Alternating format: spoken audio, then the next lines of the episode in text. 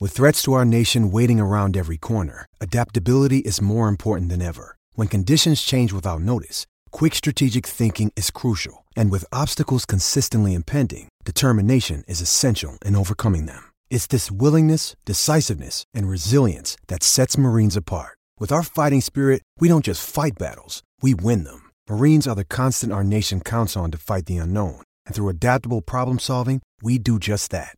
Learn more at marines.com.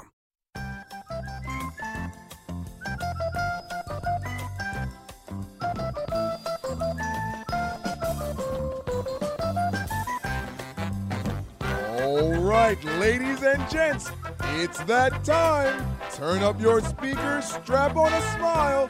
It's the Sims and Lefko podcast. Here's your host, Adam Lefko and Chris Sims.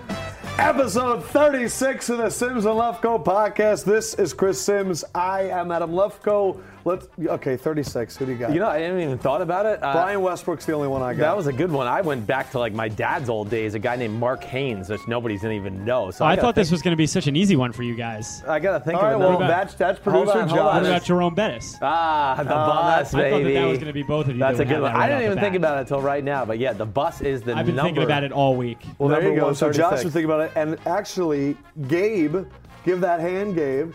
Gabe put up the bus too, so apparently we both missed on Jerome Bettis. Ah, good. All right, let's show the control room really quick. The fellas and ladies that make all this possible. Oh, hello, Oh, hello. the Big waves. Hi, everybody. Hello, Beautiful faces. Steinmetz, in your head back there. Uh, 36. This is 36. pretty cool. Apparently, he can think of the number 36 all week, but he still can't get a hen. Yeah, Yes. he's uh, he's on the wrong Got s- roosters over there. yeah, wrong got gender of, of birds.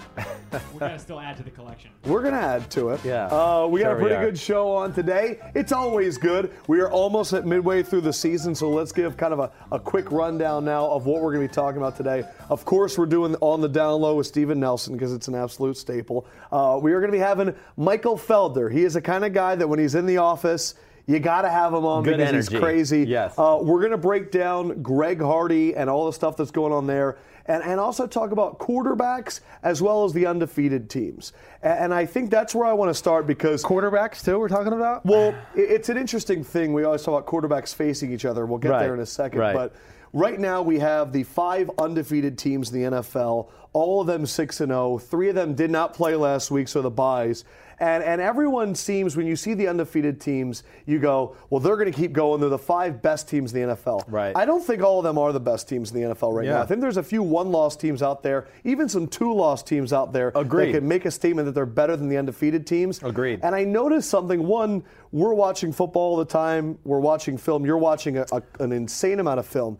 I hear stuff from people, and it usually comes down to when they're doing their survivor pools, Ah, right. where they're they're picking teams that they're guaranteed to lose and all that. Right. And this is wh- a part of the year. Just watch our segment. Just watch our segment, guaranteed lose. It's great, but this is the time of year where they go, "Oh well, that team's six and zero, that team's two and four, they're losing." Yeah, right. They're, these teams are not flawless. I actually think that the, un, the, the, the, the great teams, with the great record, have some serious flaws. So I want to break down the undefeated teams right now and what could prevent them from making a Super Bowl. Sure. Let's start off with the team where I think we know the flaw is going to be the 6 0 Denver Broncos. Sure. Right away, their biggest flaw. Yeah, their biggest flaw, eh, of course, is Peyton Manning and, and really probably pass or pass protection in general. Okay. Not necessarily the players themselves, but the scheme itself in pass protection. But yeah, Peyton Manning, uh, they are 6 0 despite Peyton Manning's play right now. That doesn't mean they should bench him, Yes. but certainly he is the biggest flaw. And one other thing I'd say, just to keep your eye on with the Denver Broncos. Run defense, I do think that's still something. Now they, when they have to play a truly balanced Yes. offense offense, but they don't have Pot Roast Knighton. Uh, and there are some teams that have had success running the ball in the I middle went bit. through and looked at the statistics of all the undefeated teams. Their defense, undoubtedly the most impressive, Yeah. fourth against the run, number one against the pass, number Yeah. two in scoring. The, the thing that's interesting on the offense, 30th in rushing the football. Right. Broncos, playoffs, they're going to need something, whether it's the run or Peyton, to, to work. But like we always say, attempts are very important. Attempts, people got to realize that. And they're running the ball. And what's the running the ball doing? It's at least giving them chances to throw one-on-one balls to Demarius Thomas and Emmanuel Sanders up top. That's why they beat the Browns a few weeks ago. The one-on-one Emmanuel Sanders, 80-yard touchdown. Broncos taking on the Packers this weekend. They're 6 0. First thing that jumps to mind, the fatal flaw right now of Green Bay that could prevent them from winning a Super Bowl. Yeah, uh, their offense in general. I I think so many people think, oh man, their offense is awesome because yeah, because of Aaron Rodgers. But that's really the main reason it is awesome. Schematically, as far as creativity in the pass game, uh, extremely simple. And I would say none of those receivers are legit number one receivers. Without Jordy Nelson there, you know, Randall Cobb needs somebody else. He's a slot receiver. He's not a guy you can say, oh, we're going to put him outside against Akib Talib and we Right. trust him to win that matchup all day long. No, that's not what he does. He needs a system. He needs to be moved around a little bit. He's smart on the inside. Their offensive creativity, their offense in general, is a concern. You, you think it's boring. They were they're right now. The statistics kind of back it up. 22nd in the league in terms of passing offense. They're the best scoring team in the league. Right. Fifth in points. Because number, of number one 12. in points against. Because of number 12. Yeah. I mean, number 12. eh, All you got to do is watch those games. I mean, he dances around in the pocket for seven seconds. The first four seconds, no one's open. He looks up again at six seconds, still no one's open. Then he hops three more times Yeah. and throws a rifle down the field. He is covering a lot of holes within their offense right now. I would be concerned, and you heard me say, I think they're a team they need to tra- maybe try to find a trade uh, partner to get another top end receiver. I I also think what's scary is them. If, if a team can really come in and pound the rock against the Packers and control the clock and keep Aaron Rodgers off the field, Packers not a great run Right, defense. right. And we've seen a few guys have success, but Yeah. they're also a little bit better than people are giving them credit for. Yes. Uh, next team, the Panthers. Are I think the team that everyone doesn't give credit to at all. Right. But I think boy they look solid right now. But what's the, the one thing that could prevent the Panthers from making the Super Bowl? Well, I, I think first of all, I I guess there's two things that jump off to me right away. If they can't run the ball and win physicality, Because on they're the number one offense side of run the ball, team in the NFL. Exactly. So if they have to play a stout front seven that basically says, you know, our front seven can handle your run game, and then we could we can devote everybody else to stopping Greg Olson in the pass. I think that could be a h- issue. Other thing I would say on their defensive side of the ball, play a lot of zone defense would scare me against the top end quarterbacks in football because they're going to make the right decisions within that zone defense Gotcha. And they have not slowly played a pick lot of you good apart. quarterbacks. If you can remember, like Tom Brady when they went to Carolina, was that last year with the controversial play, right? Uh, Tom Brady last year had a great day on a Monday night game against the Carolina Panthers. Maybe it was two years ago. I might be wrong, but nonetheless, a lot of zones, and he just slowly picked Yeah. it apart. That's what would scare me Th- about their them. wins, I'm not going to remember all of them right now, but it was Blake Bortles, Luke McCown, Ryan Mallett, Sam Bradford, Right. Russell Wilson. Yes. They haven't really faced the great throwers of the football. Definitely. Um, but man, Kawan Short and those guys, they're looking good. They're Them, looking good. yeah, Thomas All right, Davis, Now to the two Kuechly. teams that, can I guess, Bengals, Patriots, you believe are the two best football teams Yeah, in the NFL? yeah. Bengals. They look. Re- they're- they might have the best depth chart in football. Right. What is their big fatal flaw, and is it simply Andy Dalton? No, it's not simply Andy Okay. Dalton. I don't look at him as a flaw. I I know that's. I gonna- was just giving yeah, you no, that. I know. I So know then what you let's mean. move- let's Right. not defend Andy Dalton. What is their big weakness? I, I think the biggest flaw at the end of the day will be creativity within their defensive side of the football. They're pretty simple on that side of the ball. Uh, I do think I worry about. Yeah, I, I can pretty much tell you what they're going to do defensively after watching them a few times. Again, I worry about when they have to play some top tier balanced offenses. This week will be a big time test because Big Men- Ben Roethlisberger, if he's starting and playing, Yes. you know they got receivers in the pass game, and of course they got the best running back in football too. I think it, could- this could be a week we, that Cincinnati's defense maybe gets exposed a little bit. They do need to do more. Uh, it- it is a little concerning to me on that side of the ball. I also think their competition has been a little bit weak as well, Right. In terms of the team they've played and when they've played them, and statistically, defensively, 21st against the pass kind of goes what you're saying. A lot of former first-round picks in that secondary, but they also take a lot of chances, and take sometimes chances, they get burned. and they don't play a ton of man-to-man. Even though they got those first-round picks, you go, oh yeah, Pac-Man Jones Yeah. and Darquez Denard and Leon Hall, they must match up people man-to-man. No, they play a system a lot more similar to like what Seattle does. A lot Gotcha. of three deep, press the guy at the line of scrimmage and bail out. It's really funny because now all of our takes have been quarterback related. Broncos, their quarterback. Packers, too much on their quarterback. Panthers and Bengals, what happens when they play a good quarterback? Yeah, right, And I right. would say out of all of them, other than Aaron Rodgers, the Patriots. Yes. Now we get to the team that I. I you talk about schematically how you beat somebody. Right. I don't know how. I, this is hard. Yeah. What is the flaw of the Patriots right now? What can you take advantage Yeah, of? I, I think the only thing you can really look at is their defense, and and, and I think you can have your way with their defense. Now, uh, one thing I've always told you guys and Fendrick and all that, b- you know, Belichick's going to give up yards in certain formations or against certain personnel sets because he's going to be like, you know what, I've seen them go for 70 or 80 yard touchdown plays in this personnel set or this formation. I'll play conservative, and if they want the 10 yard completion over there, they can have it. So I do think the secondary is a little issue. We saw that with the Jets. Uh, I do think run defense right now as well a little bit of an issue. Run defense an issue. I think the biggest reason because they are trying to protect that secondary a little bit, keeping two safeties back a lot, trying to just stop the run with the front seven. But what does New England do best? You might move yards. Great, you move the yards. They're the Yes. kings of holding you to a field goal, and then they get the ball back and they march down and score a touchdown. Statistically, they are 31st in the NFL in run offense. Right. They are number two in pass offense, number one in points per game. So that short area passing game is unbelievable. phenomenal. Takes- takes away. Defensively, 19th against the run, Right. 18th against the pass. There you go. 12th in scoring. Right. But they're just they're holding on. They're middle the of the Jets road. kind of showed that they were human, but still they get it done with a guy like Amendola at the end. It's they just do. insane. Yeah, the Jets. I, I think the Jets. Uh, uh, the Jets are one of the best teams in football. I don't know if people realize that yet. They really are, top to bottom, truly one of the best teams in football. Most defensive coordinators would give their right arm to have that Jets defensive Mm. line, and most defensive coordinators would give their right arm to have that secondary. Uh, and I would say you go to the offensive side of the ball, anybody would take those two receivers and that offensive line with a Chris Ivory. Chris Ivory's healthy in that game. I think the Jets probably win it. Uh, that game was there for the Jets taking. Yeah. That game went just the way they wanted. It became one-dimensional. New England having to throw the ball. They didn't care that Brady threw for 350. That was great. Yeah. they had many chances to win that football game. Uh, but yeah, they are very good. I think one team that's not being mentioned in this. Well, I have the undefeated- four teams that I think are Super Bowl possible. Okay, cool. Would be Jets, Cardinals, Yeah. uh, Steelers, and Falcons. Yes. Those are the four teams that uh, have losses that I think are still should be in that. They look they look like they could be making a run. Yeah, uh, they do. I'm not sold on the Falcons yet. I'm Okay. really not. Just overall team talent. Pittsburgh has flaws, but Big Ben and that offense, I think, might be able to overcome a lot of it. Yes. So I'm with you there. I agree. Arizona, I think if you made me Arizona and the Jets. I think if you made me rank teams in football, you know, top to bottom, of course, I'd probably put New England and Cincinnati one and two, like you said. But then maybe Jets, Cardinals, three and four. Exactly. Jets, Cardinals, three and four, with maybe a Carolina at five. I think they're in there too. Yeah, Yeah, because right. I, and I- that's the thing is Packers Broncos is the big game this weekend. Now look, Thursday Dolphins Patriots is going to be Exciting, Big. right. Cincinnati Pittsburgh is big, but we don't Right. know what we're going to get with Ben. Right. Oakland Jets will have playoff ramifications, but.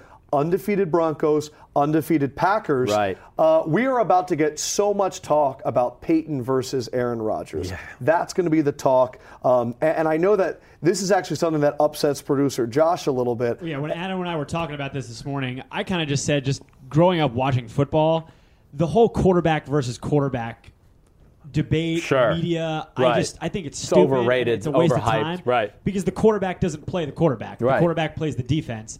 So my question that I wanted to ask you was just, do quarterbacks get pumped up to play other quarterbacks? Like, is Aaron Rodgers pumped to go up against Peyton Manning this weekend? My- or that was does my not question, matter and he at all? stole it. Okay, well, that's a good job. Uh, I, I- I don't think they're extra pumped up. I do think they're aware and want to outperform the other guy. I do think there is some of that, whether it was Tom Brady and Aaron Rodgers last year. Uh, I do think there's some personal, not that they know that, oh, I got to show up Tom Brady, but they want to come out on top and have the better day because uh, they all have the ego and, of course, all want to be the best quarterback in football. You- so you- I you do talked- think that's part of the conversation. You talked earlier this year Right. about um, Melvin Gordon watching Adrian Peterson on the sideline. Yeah, right. Is there i- in these games? Is Aaron Rodgers on the sideline watching Peyton more intently than he would watch another quarterback? Do you think there's a focus there as well? Uh, I, I do. I do think he's paying attention to what Peyton's doing. I think he'll appreciate it as one. I, I, I don't think we can all sit here and go, oh, I, I, Aaron Rodgers certainly is not threatened by Peyton Manning anymore as far as being one of the top rated quarterbacks in football.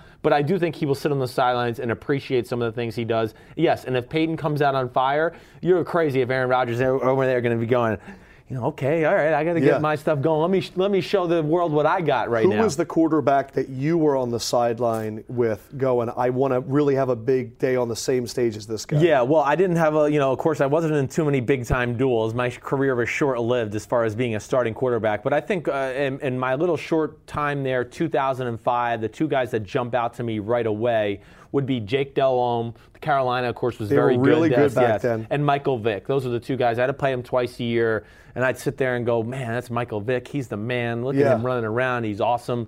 Let me see if I can do something to maybe impress Michael Vick out here. Because then at the end of the game, Right. you're going over there, you're shaking hands Yes. with them, you're say, like, Mm. exactly right. There's a great appreciation, and of course, when you have an opponent, you get to see that person on film all through the year because you're playing common opponents. Right. So you know, Green Bay playing Denver this week, he's probably seen Peyton against some other defenses he's had to play already Yes. a few times and go, oh, he's doing this good. He's doing, oh wow, he's amazing at this. Look Right, at that. right. So there, that does get the competitive juices flowing. It a is little bit. really funny. There's always the eternal debate. It's a very big internet topic about quarterback wins and how it's not really a statistic. Right. The reason I, I understand the hype between Peyton and Aaron is that they those two have won a combined five of the last seven NFL MVPs. So when you think about the best player in the NFL, it's been Right. these guys five of the last seven Right. times.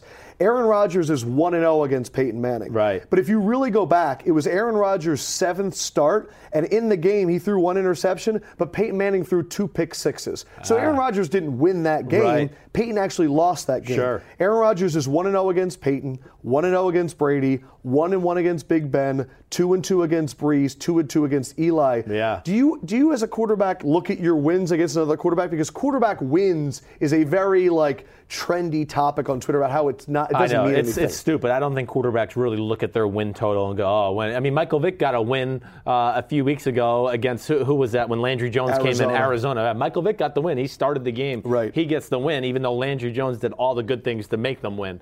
Uh, yeah, I do think all that's a little overhyped, overrated. Uh, I mean. l- Listen, uh, Aaron Rodgers is better than Russell Wilson seven days of the week, but he's got a losing record against him because Aaron Rodgers got to play the Seattle defense, and Right. Russell Wilson just has to deal with Green Bay. That's not fair. It is funny though. It, it- look, it's always about the quarterback. Um, I went through history and I tried to think of the best quarterback rivalries that were going Yeah, on. sure. Tell me if I'm hitting these All right. right, I like this. Uh, 60s Unitas Star. Okay. I would say was the big one. Right. Uh, 70s Bradshaw Staubach. I would say kind of dominated that. Sure, or Bradshaw, you know, uh, what's his name? Uh, Ken Stabler. Ken Stabler was Right, big. Yep. Uh, 80s is interesting. Um, the one that I think was extremely one sided was Elway Kozar. Sure. Um, let me skip that because I, I want to ask the question about your dad. But the 90s, I feel like you also had Marino Kelly, Marino Montana, Young Aikman, and then I would say for the last 15, 20 years, it's been Brady, Manning, and there hasn't been one. Sure. Who was the Phil Sims big rival back then? oh, I, I think it was Joe Montana. I, I, I think Joe Montana would tell you the same, really. They played Hmm. was so Joe many- Montana's biggest Well, one. I just think the Giants and 49ers in the 80s there played so many meaningful big time games Yeah. against each other. And of course, yeah, my dad didn't have Jerry Rice and John Taylor, and they weren't,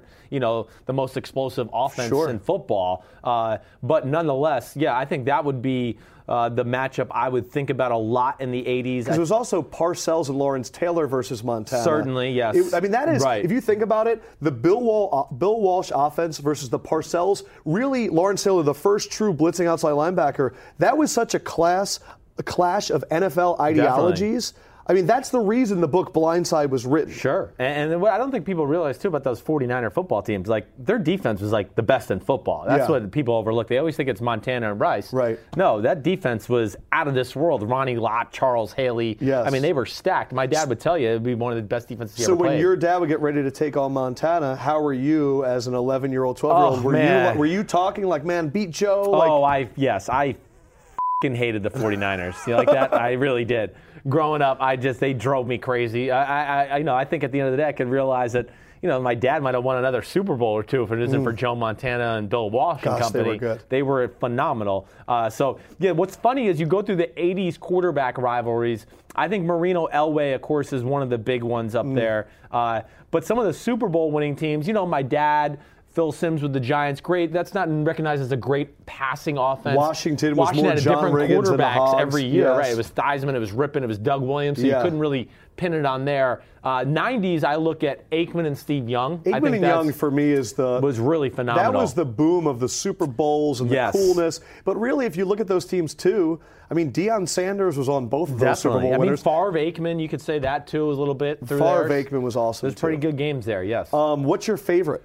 favorite quarterback rivalry of all time? My, uh, that's a really good one. Uh, favorite quarterback rivalry of all time. I'm trying to think if there's. Because I'm going to say anything- this: the Peyton Manning Tom Brady one, I feel like has been the longest lived. Right. But I've always felt it was more of a Manning Belichick rivalry Right. than a Manning Brady. Yes. And then also those Colts defense for a long time stunk. Yes. Like it was very one sided in terms of where the talent was consumed. Yeah. But in terms of the one that you look at and go, I would like to hear those two quarterbacks sitting, drinking a beer now, talking about what it was like. Who would Yeah, it I be? think it's it, it's either it's either Peyton and Tom, or to, to me, I think the the next one in line would probably be the Aikman and Favre, the Mm. mid '90s teams, because uh, that Dallas Cowboys team to start the '90s, you know, '92 through '95, I think is maybe one of the best teams in the history of football. I Yes. mean, to win three out of four. But then that was also the time '95 is when Green Bay kind of jumped on the scene Mm. and was like, "Oh, we're, we're in the NFC Championship. We got a pretty good quarterback. He just won the MVP. About to win three in a row. Reggie Uh, White. yeah, exactly right. There was a lot of talented players involved in the Leroy rivalry as well. Butler. Exactly right. Yeah. Ugh. So I think that would be one I would certainly want to know about a little bit. Yeah. Um, one quarterback that I, I think doesn't get any credit, and I hope you're all realizing right now how good he is, Tony Romo. Romolsky. You look at Dallas right now; they are a shell of what they are. Yes. And you see what happens when you put in a Whedon or a Matt Castle. And I laugh at the people that thought Castle was going to come in there and be the Matt Castle from the 11 and 5 Patriots. Yeah, right. I- I- people have still not moved on from that. It's unbelievable. It's the same thing as Ryan Fitzpatrick is a good ball manager because he went to Harvard. Meanwhile, the dude turns it over all the Right, time. right. But w- what happens is Romo's gone, and they're looking for leaders. And instead, what they found was another sideline altercation, which Dallas has become Right. known for right now. And what's interesting is the um, America's dilemma with Greg Hardy. I think it's still coming to grips, grips, grips with how they're supposed to talk about this right, Right, now. right. And I, I, Josh came up to me and made a point about what he saw, the way Hardy acted on the sideline with your guy. Yeah, And I, I Rich think it's a Bisaccia. fair point how most fans look at Greg Hardy. Josh, what were you saying? Well, I think that I, basically what I said was that fans, and I think I said this to you earlier, was that fans see football players going crazy on the sidelines, Right. and that's just football. Right. Football players get angry and they go nuts during games. Right. But when I watch Greg Hardy and I think back to everything that I read about what happened in North Carolina, Yeah. I see his anger and I'm thinking of that. So I feel like there's his, a twinkle in his eye. yeah, I feel like his Right. anger comes from a much darker place. Well, let's than- also say this to your big point here, Josh. You're saying that when you see Greg Hardy freak out on the sideline and smack something, let's be honest, you're imagining a woman there. Yeah, like yes. that's what you're ima- like. Let's not sugarcoat this nonsense. Right. That's the issue. And then you're thinking that huge person attacked a woman. Like that is really scary stuff. Agree. It's like your old favorite movie, Ace Ventura. We're in Psychoville, and Greg Hardy's the mayor. Uh, yeah, yeah. Was that a little- line in Ace I- Ventura? I think it is one Did of them. you look yes. that up just for this? No, I'm Oh, just man. full of useless But that, information. but that's the issue, and I, but I think the reason we have a hard time with this whole thing is Greg Hardy. I I think look, we applaud people being energetic and crazy Emotional. and being a quarterback killer. But then we condemn them when it's too much and it's bleeded onto the the, the few minutes they're not playing.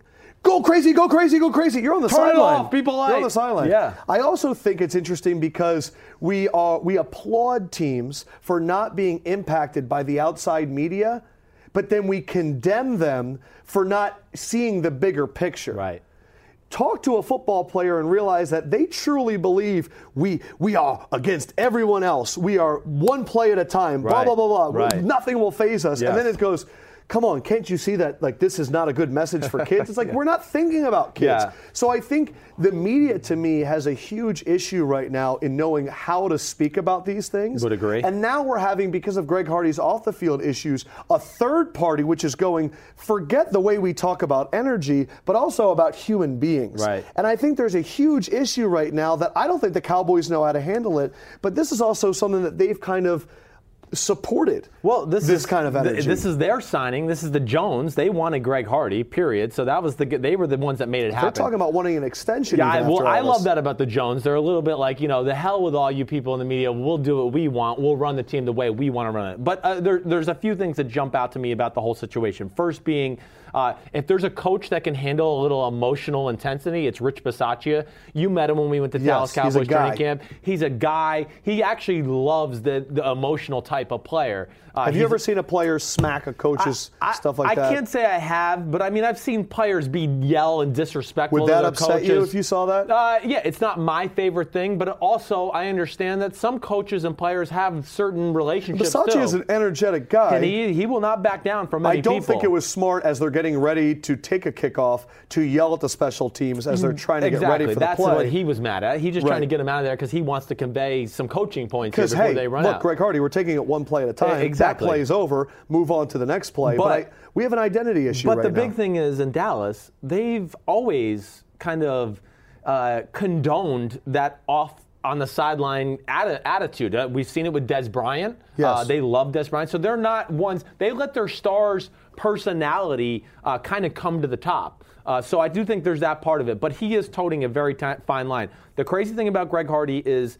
He's one of the five best defensive linemen in football, Yes. even despite missing the first four games. Yes. It's unreal real. Uh, but he is toting the line of coming under some tremendous scrutiny if he doesn't handle himself better in the outside situations. I know he was trying to be funny with the Giselle comments and trying to be funny with the guns ablazing. Yeah. But those are the things that are going to get you know America and people that don't really understand the game all frenzied And he because came they with see about nine no comments after the game discussing it. So thank Exactly, you very much. right. Appreciate you. I, I also want to say this before we bring in Felder, because I think this is a great point that you make the double standard of coaches and players. Thank you. There was, let, keep in mind Greg Hardy, okay? There was the firing of Joe Lombardi, the offensive coordinator of the Detroit Lions, and the promotion of quarterbacks coach Jim Bob Cooter to the position. Many people in the media decide to focus on the hilarity of his name. Right. One, it's Jim Bob. Two, it's Cooter. Together, it's hilarious. I get it. but there's a track record to Jim Bob Cooter that no one's talking about. Fendrick, did you do the research? Yes, I did. So Okay. he has not had any problems since he became an NFL coach. Uh, he was arrested twice while he was at Tennessee. So the first time was in 2006. Tennessee University or Titans? Uh, Tennessee, Tennessee University. University. all right. Yeah. Uh, so the first time was in 2006 when he was arrested and charged with DUI, and then the second time was in 2009 uh, when he was uh, it was aggravated burglary after he and uh, this is a quote from CBSSports.com climbed, through into a the woman's window, right. stripped down to his underwear, and got into bed with the woman. Whoa. So that was the quote. But see, that's never talked about because that's a coach. Right. And we hold these players to a higher standard. And I think this is your pulpit because you have always said that the coaches out there are doing a lot of worse stuff, but we're holding a microscope on the players. To me, that's gross. It's disgusting, right? I agree. I, I don't understand it. Players are held to a different standard, and I, quite honestly, yeah, I, I do think there's some racism involved there. I really do. Uh, yes, he's a white coach, and Greg Hardy's a black player, but yeah, for whatever reason, hey. Jim Bob Cooter, we're, we're- this is the golden age of off the field conduct in the NFL. I mean, nothing dominates the headlines more on a weekly basis. And here we are going to take a guy who's never called plays. We're going to promote him and make him the offensive coordinator, even though he's had off the field issues. I do. I just it drives me a little crazy sometimes when things like that go under the radar. And yeah, we're going to micromanage, micro micromanage every little thing that goes on the sideline in an emotional football Now, game. now from here's a what I'm going to say. Do not make this a discussion in which we are comparing what Greg Hardy did and what Jim Right, Bob Cooter did. right. Because look, they're both wrong. Yeah. This is not a ooh that was worse than whatever. Wrong is wrong. The issue is that it's not even being discussed. Yeah. Yet right now, Greg Hardy could breathe on an offensive lineman, and it's going to turn into 17 different rants on E ESPN, Right. and it's going to be different rants all over the place, and we're going to be talking about it. Just uh, my, my thing is, is none of them are right and none of them are wrong. Right. But talk about it because coaches are getting away with a lot of stuff. I'm still upset the way the Jim Ursay thing was handled. I- I would Jim agree. Ursay hasn't had to answer questions to About anybody, anything. but Greg Hardy's issuing no comments, and we're going, this is disrespectful. Right. This is crazy. Um, I, I will say this Felder's about to come in, so I'm going to want to calm down a little bit. uh, Fedrick, should we do Ballers of the Week now, or should we wait? Do it now. We're going to do Ballers of the Week now. That's all right. It's Good- crazy. Good stuff. No, But- that was your point. Well, I understand, but I'm glad you got it. We got it out there Get it out because there. it needs to be out there, Uh, and it- my- it is frustrating. My ballers of the week. Let's do the players first. I love it. Sounds like born in a small town. Uh, offensive lineman of the week, I'm going to go with Rob Havenstein, offensive tackle for the St. Louis Rams. This is an offensive line that is paving the way for Gurley. I know it's the Bu- the Browns. I know Right. they're sec- 32nd in run defense.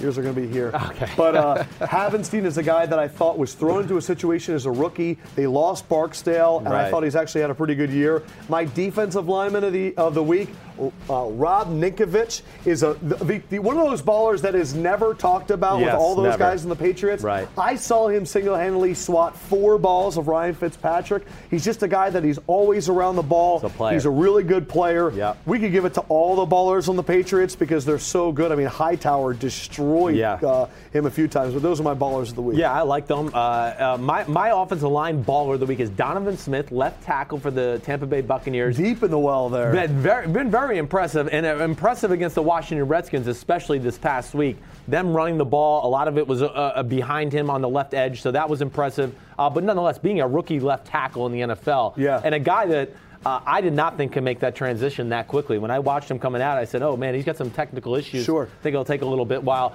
My defensive lineman, ball of the week, uh, Calais Campbell. We talked about him this morning. But Oh my gosh. Another guy that just goes under the radar out there in Arizona. He's I doing mean, the Michael Bennett end, tackle, nose tackle, shade, and he's been doing it for a long time, and he's one of the best in the league. And doesn't I, get I credit. gotta say, like, so I never, I, I of course knew Calais Campbell was really good. Don't get me wrong, but it's 2010. I'm in training camp with the Tennessee Titans, and we're gonna practice against the Arizona Cardinals. And Calais Campbell was one of those guys that when we ran onto the practice field for the first time, and I saw him, I said, "Holy fucking is he big? Have you seen the size of him? Calais Campbell? No wonder he's awesome." He's a double curse word. He is a double He's curse 6'8",, word. right? He is a giant you're of a breaking man. stuff. I know. I, Fendrick's not at his desk, so he can't type it in right now. But yes, I, he is one of those guys that when you walk into the field, even in the NFL field, Yes. you go, he is a man amongst the ultimate of men. Yes. Uh, let's do OCs and DCs real quick. My OC of the week. Look, there's a reason why Bill Belichick never wins Coach of the Year and Phil Jackson doesn't win Coach of the Year. We don't give credits to the best that do it. Best OC in the league right now is Josh McDaniels. Yeah. And the game plan that they did against a great Jets defense neutralized the defensive line. They have a passing offense that's unstoppable. He's the best OC in the league. Yeah. And I just thought that you win the biggest game with Tom Brady thrown to, to Danny Amendola there at Right. the end and getting that play where you get Gronk on a quick fake block go. Smart. DC of the week. I'm going Lou Anarumo, but it's really Dan Campbell for the Miami Dolphins. Finally looking at them and going, you're not going to do two gap. Attack, attack, attack. Crazy that Cameron Wake has Yeah. six sacks in two games, and Indomitian Sue looks like the greatest thing ever, and it's about time he's back there. Yeah, it's I know what he you does. I forgot. Got, I got him. I got him. Okay. Yep, I remember them this time. Uh, my OC of the week, Bill Musgrave, Oakland Raiders. How can you not give him some praise for the way they shredded the uh, San Diego Chargers defense? Getting Amari Cooper open. A- a- And especially, you know, I, I- coming off a bye week, uh, am I right? That they were Yes. coming off a bye week. That's not always easy. You heard me talk about. it. Sometimes you can get a little static and stale on a Yes. bye week. But yeah, the ability to throw the ball down the, fa- the field with Derek Carr, some of the screen games that we saw with Amari Cooper, the long touchdown, even Crabtree later Yeah. in the game, uh, and then the power running game coming along. Musgrave, I give him a lot of credit. My DC of the week is actually a losing defensive coordinator, but my old coach Rod Marinelli, Mm. defensive coordinator for the Dallas Cowboys, that defense played phenomenal. I mean, people got to remember that was a kick return touchdown and a pick six for the Giants. Right, those were Uh, not Cowboys defense problems. Yes, it was not Cowboys defensive problems. That front four playing really good. And you know what? Their secondary, Morris Claiborne starting to jump out at me. And I love the rookie Byron Jones, uh, who we made a video about a And few my weeks ago. favorite part of that game was Odell Beckham Jr. getting an earful from Brandon Carr because you know that Brandon Carr has been hearing about that catch for a Oh, long he's time. so sick of You it. know what I always hear about when Michael Felder's in the building. Everybody's got to talk about Felder, and Felder's getting his own entrance music, and it feels so good. Look at him. This is DB swag right here. How you doing, man? How you doing, brother? Playboy? Why Good did to they, see they you. made you wear a collared shirt? We couldn't get one of your famous t-shirts on. See? Hey, listen, I, I complained about it too, man. you don't mess with Woody.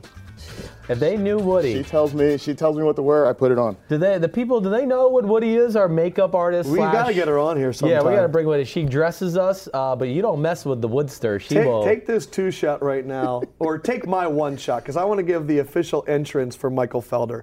This is a man who has energy, who has swag, who can see football and understand football. There's not a lot of those guys out there. But more importantly, he is a person, he is a legend. that is transitioning to watching the NFL game. And I think that he has learned a lot. And I, I am so excited to hear from Felder.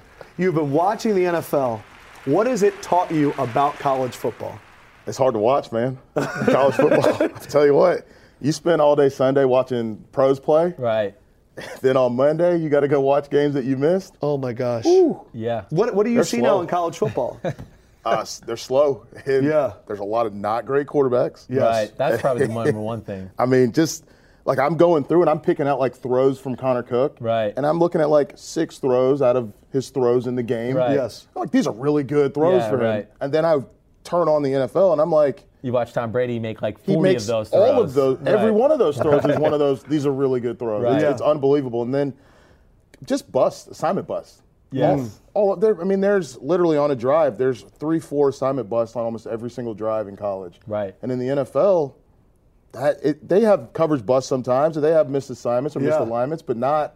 That if you is have three or glaring. four in a drive in the NFL, you don't have a job the next week. Right.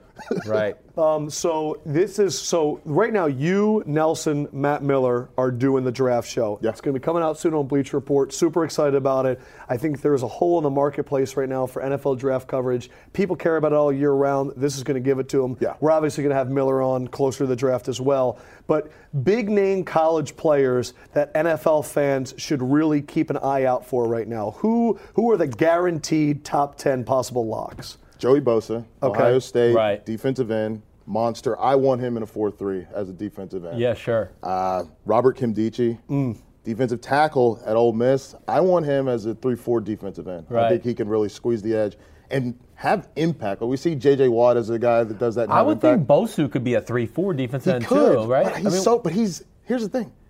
what's he weigh? Like, what- He's, what's, he, he's what's he roughly? like- 275 ish. Okay. He's a, right. But he could fly. Yeah. He Yeah. can fly. So you want him to come off the I edge want him and- Those coming two off the both, edge. just from like the eye test, look very position versatile in terms of like can be moved around, move depends him on the around. scheme, and probably going to be effective. Just depends stat wise. Tell you what, I want Bosa in my racer package on third and long. Put him inside. Let's get after. Give a guard some problems. Um, another guy's Laquan Treadwell. Oh, let's, let's go Ole Miss. So two Ole Miss. Ole Miss. Three Ole Miss. Right. Laramie Tunsil too, the d- offensive tackle. Okay. Wow. Oh, yeah, First yeah, game right, back. So right, Three right. Ole Miss guys. I- I expect to go in the top ten. Ohio State's got obviously Joey Bosa. I think probably top fifteen. Ezekiel Elliott will probably get drafted Right. as well. Um, moving around the country, I like Connor Cook probably more than other people do. Okay. But I think he's really good. Christian Hackenberg is another one. Yeah. Jared Goff, everybody talks about him. I'm not yeah, in I'm love not with him sure yet. about Goff All or right, so let's Hackenberg. let's Uh, have this I mean, discussion. Not really that quick. I I'm not in watch as love much with him. college Well, football let me, as let he me has, set but this yeah. up. There, it, it happens every year. Yeah. Um, it is impossible in my mind to now win the Heisman or sometimes stuff, unless you're Jameis Winston, be the first quarterback taken when you've been billed as that for a long time. Yeah. And we always see these guys kind of come up through like the unexpected channels and they become the guy. Jared Goff is the NFL draft number one quarterback right now. I see more tweets about this kid every weekend. Yeah. I see more gifs of this kid every weekend of him making throws, and some of them are very impressive. But I think we have two of like the I'm not sure about Jared Yeah. Goff. Yeah, right. Uh, let me hear from your perspective. What do you question about Jared Goff? I just, I mean, I think he's good in college. I just This is don't know that- California, by the I- way, yeah, quarterback. at Cal. I just don't. I don't. I watch him and I'm like, eh. He doesn't. He doesn't move my meter. Christian Hackenberg does because at least I can see that arm and I'm like, I wow. understand that, right. I'm like, wow. At least there's something I can work There's with. there. something elite there? Yeah. Right. With golf, good arm, but not it's not a super not arm. eye-popping, He's yes. not super athletic in terms of moving. I know people keep talking about he can move around. He's this guy is not. He's he's not as athletic as like Andrew Luck. He's not Mm. as athletic obviously as Cam Newton. He's not as athletic as athletic as guys that we call good. ath- He's not as athletic as Marcus Mariota. That's why I was going to go. He's yeah. not as athletic as him. And so for me, he's pretty good arm, pretty good accuracy. He's got some okay traits, but I'm not sold. I'm not in love with him. Okay, so the question there on the screen is can he play at the next level? I think you guys both think he could be an NFL quarterback. Yes, Yeah. definitely. The question I'm not is s- can he be that top 10 number one lock guy? Right. My question for you as a quarterback what do you see that you like, and what do you see that you go, ooh, I don't know if I'd build a franchise around him? Yeah, no, I, I do like the body. I do like the motion of throwing the football, but the the actual ball coming out of his hand does not pop to me. I don't go, oh wow, that's special right there. The ball coming out of his hand. Look at him drive that 20 yard seam down the middle of the field. Uh, I don't see a lot of that that ever has impressed me yet. Um, yeah, I, I do like some of the athletic ability. Certainly, I don't know how much he weighs. Uh, that would be a little concern. He looks like he's about 205 pounds. Yeah. Uh, maybe he's more than that. Uh, but then, you know, Connor Cook, I, I'm with him. I do like Connor Cook, but not sold that he's a first round talent either yet. I'm really not. And I, I haven't watched as much as he has. Uh, You like the Memphis quarterback. I do like the Yeah. Memphis quarterback. That's a and big canvas to paint on. I haven't seen him. What's I his haven't name? seen him much. Paxton Lynch. Pat, Uh, Pat, Paxton Lynch. Paxton But Lynch. I watched him against Ole Miss, Ole Miss. Right. and you see those 30-yard Yeah. drives that are like really serious. So w- you think that there's a lot of potential Well, there. th- before the old Miss game, uh, what did I say to you that week? you were all over. Look I at didn't. this I know. Memphis I kid. hadn't seen him yet. I just said, man, some of the highlights I saw of this kid caught my eye. I go, I'm going to be interested to see this kid against Ole Miss. Yeah. I said, let's all watch it. I Yeah. didn't really watch. It was a Saturday. He was I was with my ridiculous. kids, and you guys were sending me texts going, hey, that Memphis QB. What's you're your talking take? about. I mean, is he on the right path there? Yeah, no, absolutely. He- This is a guy that's got some of those traits. He Right. can't push the ball. He's, I mean, he's six foot six. He looks Yeah. like a better version of a Ryan Mallett to me. That's what. Yeah, uh, more he- ath- certainly more athletic, right? certainly more athletic than Mallett. Certainly a better head on his quicker shoulders release. as well. Right. I mean, right.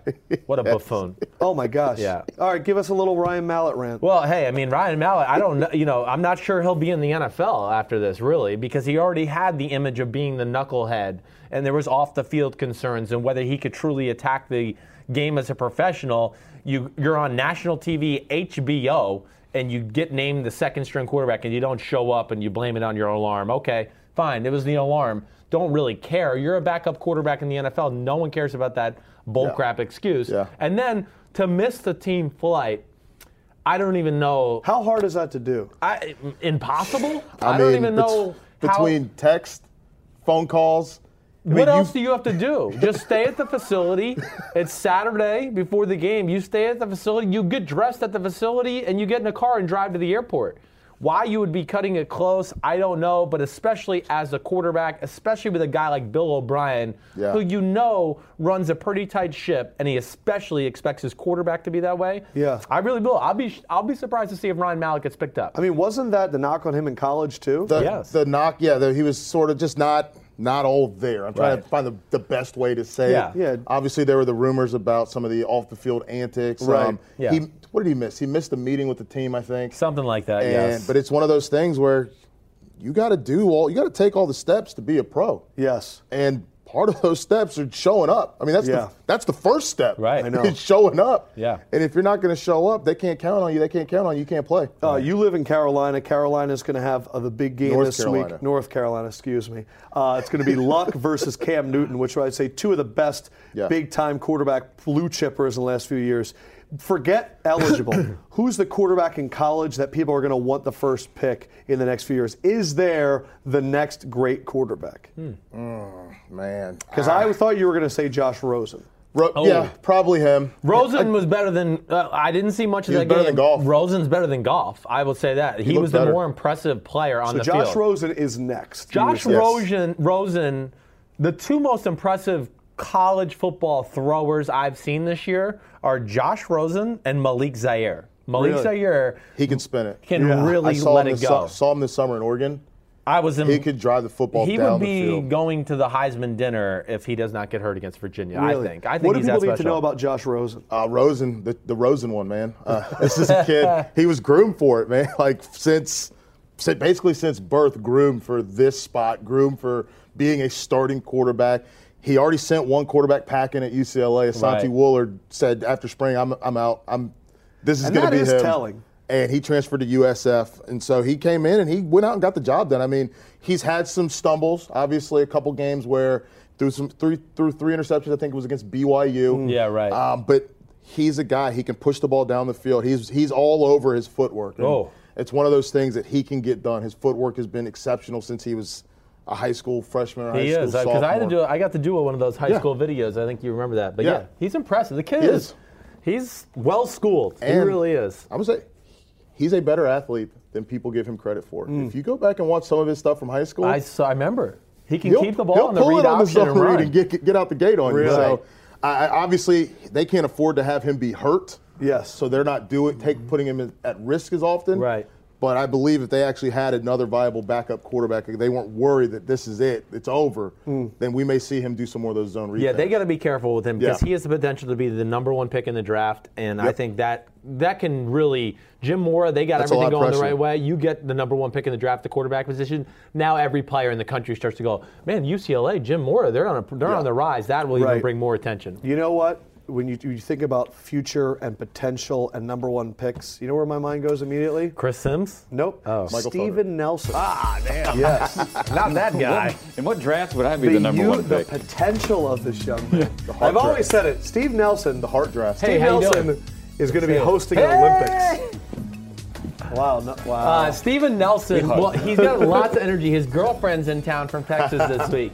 She's in Oh. the, Yes. she's in the, uh, the studio, or the sorry, not the studio, the uh, control room. He's very light on his feet, Josh. Josh, can you sit in your chair? Can we get an ISO on Josh, please? yeah, let's take the Josh ISO. Oh, yeah, hey, Josh, Mother Hen, sit at your freaking seat that you're supposed to sit at. Ah, It's weird being on this side of you right now. Yeah, damn, Hmm. Grandma Naomi's got to straighten you out. Oh, Dude, you've said you've mentioned his grandma. I love so Grandma many times. Naomi. I don't even know her, but I love her. Oh my gosh! Yes. Uh, I so truly had no idea what a podcast was before this started, by the way. I love, neither, neither did I, And neither did here your you father. and I'm still freaking doing it. uh, let me let me say Felder. By the way, so Felder, this is Felder's third time. The third or fourth.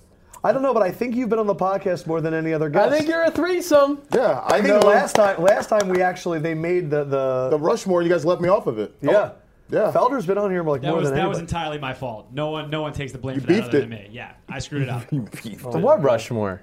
The Mount Rushmore. Oh, People of most Simpsons on. Left So it's podcast. Phil Sims, Oh, Grandma right. Paul High School athletics. Uh, Oh, yeah, I'm not on there. Phil Sims, Felder, Peter King's definitely up there now Yeah, in he's a terms of most double, guests. right? And then I think if we're getting, we might be getting Mike Vick next week. I think he would be on there too. That's Uh. Wow. pretty great company for you. Yeah. Well, Oh, you know, they're lucky to You, be Mike on that list Vick, with and me. Phil Sims. God, what a Phil, weird big crew. brother. That'd be an odd you dream. and Phil could definitely out-eat Michael Vick. I know that. Really? Yeah. Have you seen this? I've been, hey, whoa, whoa, a- I've been dropping some LBs. You have definitely. I've been dropping some LBs. Definitely. I get on the agree. first. How many are we down? I get on the 20.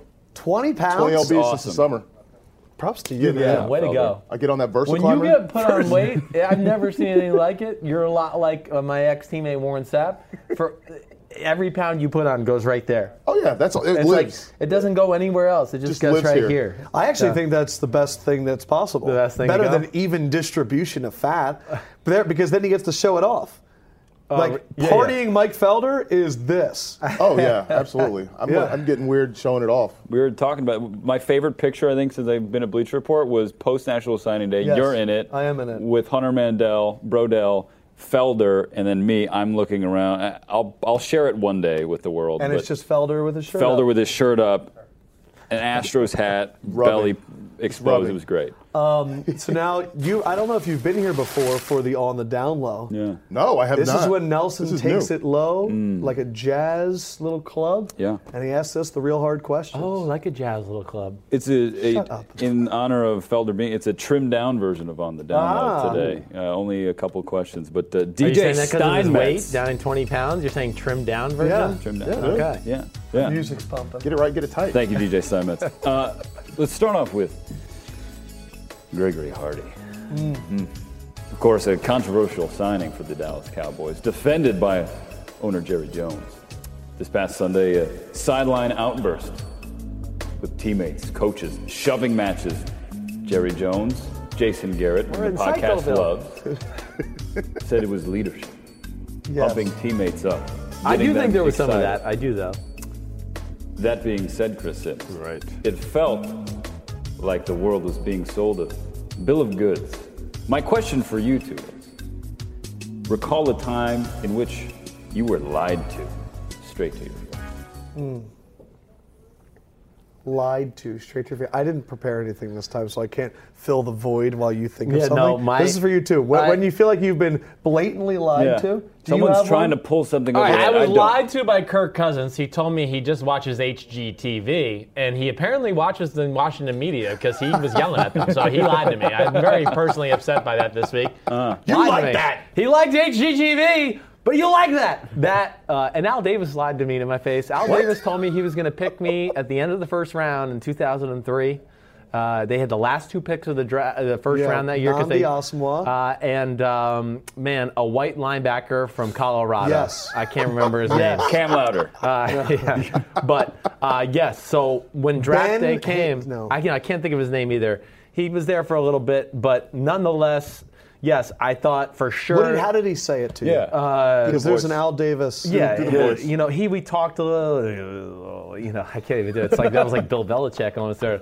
Chris, oh, I can't even do it. I can't do it. Yeah, it's a little It's like that. like that. Uh, the Raiders were the best organization in all of sports. Uh, but he basically told Did he me talk to you about your dad too? uh, not not a whole lot. He actually asked me questions about his team and what he thought I thought of certain players, right? Which I thought was like hilarious, or but but yet been at Texas. Really smart minds. That's the one thing you'll realize they're Ask a lot of constantly questions. trying to ask questions to gather ideas and see Yes. another person's viewpoint. But yeah, he basically told me uh, that if I was still there at the end of the first round, where they had the two picks, that uh, they were going to take me with one of those picks. So draft day came along, and I was like, man, all right, well, man, the Ravens, I thought they might take me, and there was a few other teams, and Raiders came along, and I was like, okay, Good to go. And my dad, my dad had kind of warned me a few minutes before. He goes, I don't know if this Raiders thing's gonna work out. I'm just letting you know, so you don't. Uh, well, it didn't work out, and then I went upstairs and locked myself in my bedroom for a little while. nice. Do you yeah. have one about when you were blatantly lied to? Um, you know what? I'm gonna keep it uh, keep it recent. July in Oregon, Hunter Mandel, Producer gonna get- Producer, college football producer, team. college football team, said he was gonna get good pizza. oh no. He did not get good pizza. in Oregon. he said, when you order pizza, what do you get? You get a cheese and a pepperoni. Right. That's, Always. that's the staples. Yes. But gotta get those. Felder. You don't order pizza in Oregon. I've never seen an Italian hold on, person what did he there in order? my life. He got s- he got six specialty pizzas, not a pepperoni in sight. so we're talking like pineapples. Mushroom. It was like there was a mushroom with like peppers pizza, something with Brussels sprouts.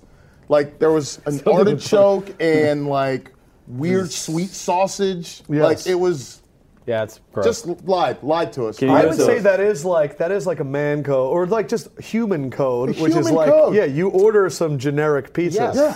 But Cheese Hunter and would pepperoni. overthink it. He's an overthinker. Is that what you call what he's doing? Yeah, it's probably not thinking at all. I'm gonna go. I honestly, do you have one? No, I just want to get a Felder face for what your your reaction was for when Hunter ordered those pizza. I, don't would have say one. I'm going to go back to I graduated early from Syracuse and I'm sending out VHS tapes of my highlight reel to all these small markets in the country and I'm on spring break and I'm messed up and I'm getting phone calls. Hey, would you like to come to Bangor, Maine? We're going to pay you $18,000 to be a news reporter, but don't worry, you don't got to work weekends because nothing's going on here. And I'm like, sounds great. Duluth, Minnesota is calling me up. I eventually get called from Reno, Nevada, and they're going to make me their news reporter slash sports guy. And they're going to pay me $27,000 a year, super pumped. And I get to host like a sports talk show out of a casino. And uh, the guy says, Here's the deal. uh, we're waiting for this t- news reporter's contract to run out. When that's done, I can officially sign you. But until then, you don't take any other jobs, and I won't offer this job to anybody else. And I was like, All right, man, I'm a trustworthy, loyal dude. I got you. We're in this. Get a phone call about a month and a half later. Hi, is this Adam Lefko? Yeah, it is. I'm like online looking at apartments in Reno, Nevada. Right. Oh, well, the news director has been fired, and apparently he's put no paperwork for you at all. So you don't have a job right now. and I was like, all right, can I talk to the next news director? Like, whatever. Like, and uh, talked to him on the phone. And he goes, hey, Alex. And I was like, Nope. I hung up. I was just like, man, I don't, I don't have a job. Yeah. I don't have a job. So Eric Hughesby, news director, I, you, you put me in Hastings, Nebraska for two years because you said you were going to do stuff. it worked out all right. Yeah, I think I'm okay. Yeah, you're Okay. better off. Yeah. I mean, Reno ain't that great, anyways. Yeah, it's well, Hast, Hast, I love Hastings, Nebraska. We What had a about- play in John Gruden's playbook. We called him Reno because he wanted to get the hell out of there. That's what Really? he'd tell the receivers. We're calling this a Reno route. You ever been to Reno? I don't like Reno, so you want to get the hell out of here. Biggest little city in the world. That's awesome. All right, so let's get some music for the uh, the old pick'em segment. Who are you guys picking, Mets or Royals? Just, you know, why we're sitting here getting, is the music rolling? Great. It is rolling. Mets, Royals. So you I'm think going it's- Royals. Royals? So I picked the Royals to return to the World Series, but now that the Mets are in it, I'm pulling for the Mets. Pulling for the Mets. Yeah. Oh. Royals. Royals? They beat Yeah. the Astros. All right. What are you saying? I'm going to go with the Mets. I mean, I don't want the Mets. I'm being very nice to everyone in this office of saying Yeah. congratulations, I mean, you're a good Phillies luck. fan. Right. I'm, I'm done with it now. Right. I want the Royals to just ticky tack them to death. It's Yeah. gonna be great. And then and then every week, every week, every game, oh we're in the seventh inning and we're down. How are we gonna get past this bullpen? I hope it's suffering. I hope it's suffering. Stein Mets, I hope you hope you enjoy it. The But Mets have Michael secretly- Conforto. Go Bees. So I'm, I'm with them. All right, uh, go Felder, you're the guest. Did you want to do the read No, the you games? go. Okay. Yeah. I don't know how anything works. Fendrick Lamar, where are we at in the standings? Oh yeah. Uh, yeah, so in the standings, uh, one second here. I didn't have it pulled up. You now. gained a game on me. I gained the game. He's So I one think I'm game up a game. Right. One game up. Yeah, I because picked, he Yes. picked the I Giants. picked Eli Manning in the two-time Super Bowl And you winning were correct. quarterback. And that was he the only picked, uh, game you guys disagreed What on. was he saying? Matt Castle. He gave himself a speech to start the Still up, podcast dude. about. Still up. Oh, and Pat- they still still think it's going to be 11 and five. Matt Castle from the New England Patriot days. Yeah, the only game I you got guys really disagreed excited on about was Christine Giants Michael, Cowboys. who played two Two snaps. snaps. I don't, I don't, I don't understand that either. Hype machine. All right, game number one, Sims, because you got the win last week. Minnesota at my Bears. Oh man, this is a tough one. Chicago off a bye, Minnesota off a pretty convincing win over Detroit. Yeah, I'm going to go with the Chicago Bears. Thank you, Sims. and I'm going to take that opportunity and go for Minnesota. I think that is a steal right there. Felder, you want to hop in with a bone? Vikings, sure. Okay. I, I will say this though. I will say this though. Let's. Stephon Diggs, We're, 25. I, after watching this game, if you look at the box score later, I guarantee you that Jay Cutler's going to outplay Teddy Bridgewater. Well, it could be. He's been playing really good. People got to give him a little respect. Who, Jay? Yeah, Oh, he's Jay. balling. Yeah. We get Ziggy Hood, Ziggy Hood now, so watch out. Yeah. NFL. Uh, Cincinnati at Pittsburgh left. And we should have Ben Roethlisberger back. is I have a starting. bye, Ben is starting, right? That's He's starting, official, I okay. think. Man, that's a, this is this is the toughest game to pick of the weekend. I'm going Cincinnati. Pittsburgh. My dad likes them. I'm going to go with the Steelers as well. I think the Steelers are a little desperate. I think they match up pretty well with Cincinnati. Do they? In what way? Well, I do. Like we talked about a little with their defense having to defend that offense. Uh, I think Pittsburgh with Big Oh, Ben, yeah. it's one of the hardest offenses to defend in football. I think their defense, it's not great, uh, but uh, they don't. they're- I don't think they're going to let up a ton of big plays. That's the one thing I've been encouraged with Pittsburgh's defense. Okay. Yeah, I mean, it depends on what Big Ben we're getting. If Yeah, we're getting right. Big Ben, then I could see. But Steel- they're- I think they're somewhat desperate. So that's All why right, I'm so we're gonna- disagreeing in two games Yeah, right now. right off the oh, bat. man. I, ca- I went with the Bears. I, I can't believe I did it either, but I did. yes. I know. I can't. I'm honestly I as a love when Bears you fan. I do can't believe. Game number three: New York Jets at the team that lied to you, Sims, and said they were going to draft you. How Oakland dare Raiders. they lie to me? You actually think this is an amazing matchup? I think this is actually the game of the weekend. I yeah, watch- should I am, watch this I am Yeah. pumped for this game. Yeah, if you want to just see amount of big people who like to kill each other on a football field, Yeah, I mean, that's- these two teams are at the That's top. literally of the class. one of the because top reasons why I your watch big football. Yeah. reason. So to, to get this through to people Right. is Raiders offensive line likes big people, doesn't like quick people. Right. Jets have a lot of big people, Mm. Right. And then the Jets offensive line Is likes to move overpowering. people, but the Right. Raiders have just insane depth up Yeah. front Yes, with a and lot of big, people. Yeah, so I think it's going to be really exciting. I am going to pick the Oakland Raiders. And I will take the New York Jets. I am just seizing opportunities right now to widen the gap. This is fa- I, I get it, but I we are about to find out how Amari Cooper does on Revis Island. Sure. That is going to be so exciting to Definitely see that will be. matchup. Yes. But I, I don't know if they have the second and third weapons to get past it. That's where I'm going with the Jets. Yeah. And I think just I think the Raiders faced a San Diego Chargers team who had 91 snaps against the Green Bay Packers. Sure. They I I hate taking teams that dominate the first half and lose the second half. Right. That's the Kansas City Chiefs to me on that week one game against the Texans. Sure. I think the Raiders kind of lost that lead, and that's going to blend into the Jets who are hopefully Chris Ivory's healthy. We'll say that's going to be a big Three disagreements. I'm going to make so much ground. Seattle, Dallas, Lefko Seattle, where is it? at Dallas. And it's Matt Castle. I'm going Seattle. Yeah, I feel like this is going to be the quickest one. I just, I just, eh, I'm not trusting that again. Yeah, it's it's hard to trust. I don't think Seattle's going to blow them out because I don't think they could blow out anybody. No, they can't. But agree. I, just think if it's going to come down to defense, special teams, and Yes. overall desperation, Right. Yeah, they're- I'm going they're- with the real team up northwest. agreed. I'm going to Seattle. okay, last but not least, no Eagles game for the first time on the podcast. Good. Uh, Green Bay at Denver. Sims. Man, Green Bay.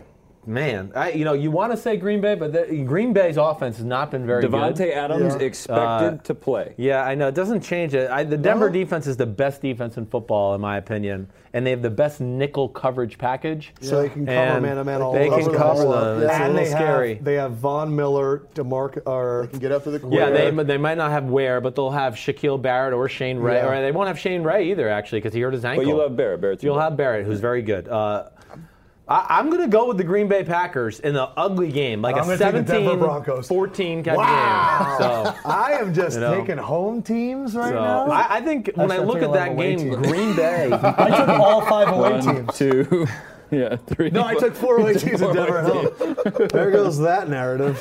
Oh, good. You know, there's moving day in golf That's gonna be Saturdays a and fun tournament. game, this though. is so wait, did moving we week. disagree on all five? No, Four. four, four. we both right. agreed on Big- Seattle. So it's Seattle. either a right. five-game lead for Lefko or you're down three. Down That's the three. extremes. That's potential Right. this week. You got to live on the edge. Wow. How do you Dude, feel? How nervous are you right now? Are you really seem not nervous? that nervous. You're rubbing your knees. You- Yeah. yeah. I, feel, I feel like, okay, so if you were telling me Green Bay at Denver at home, like with that deep, oh man, it is Aaron Rodgers.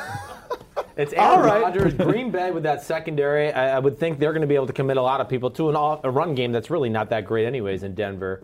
Uh, yeah, I just think Aaron Rodgers will make a play or two to win the game. I think it's It- going it's to be the ugly. best quarterback in the NFL against the best defense in the NFL. That's People gonna be don't great. understand how awesome Aaron Rodgers is. If you switched Aaron Rodgers and put him on New England, you put Tom Brady on the Green Bay Packers, that Green Bay Packers offense would be in trouble with Tom Brady at quarterback. Aaron Rodgers is making magic happen with a v- really an average scheme and without Jordy Nelson, without a number one wide receiver, and an unhealthy Eddie Lacy, really. I just bet on Peyton Manning and Gary Kubiak. Booyah, booyah, booyah. All right, well, I I feel don't good know. about the other ones. We'll see. All right, Felder, give me Lot a of good sign games. out. Uh, What do I sign Just out? say at? goodbye. Just sign the sign. it. Bye, everyone. Do you want me to go sign?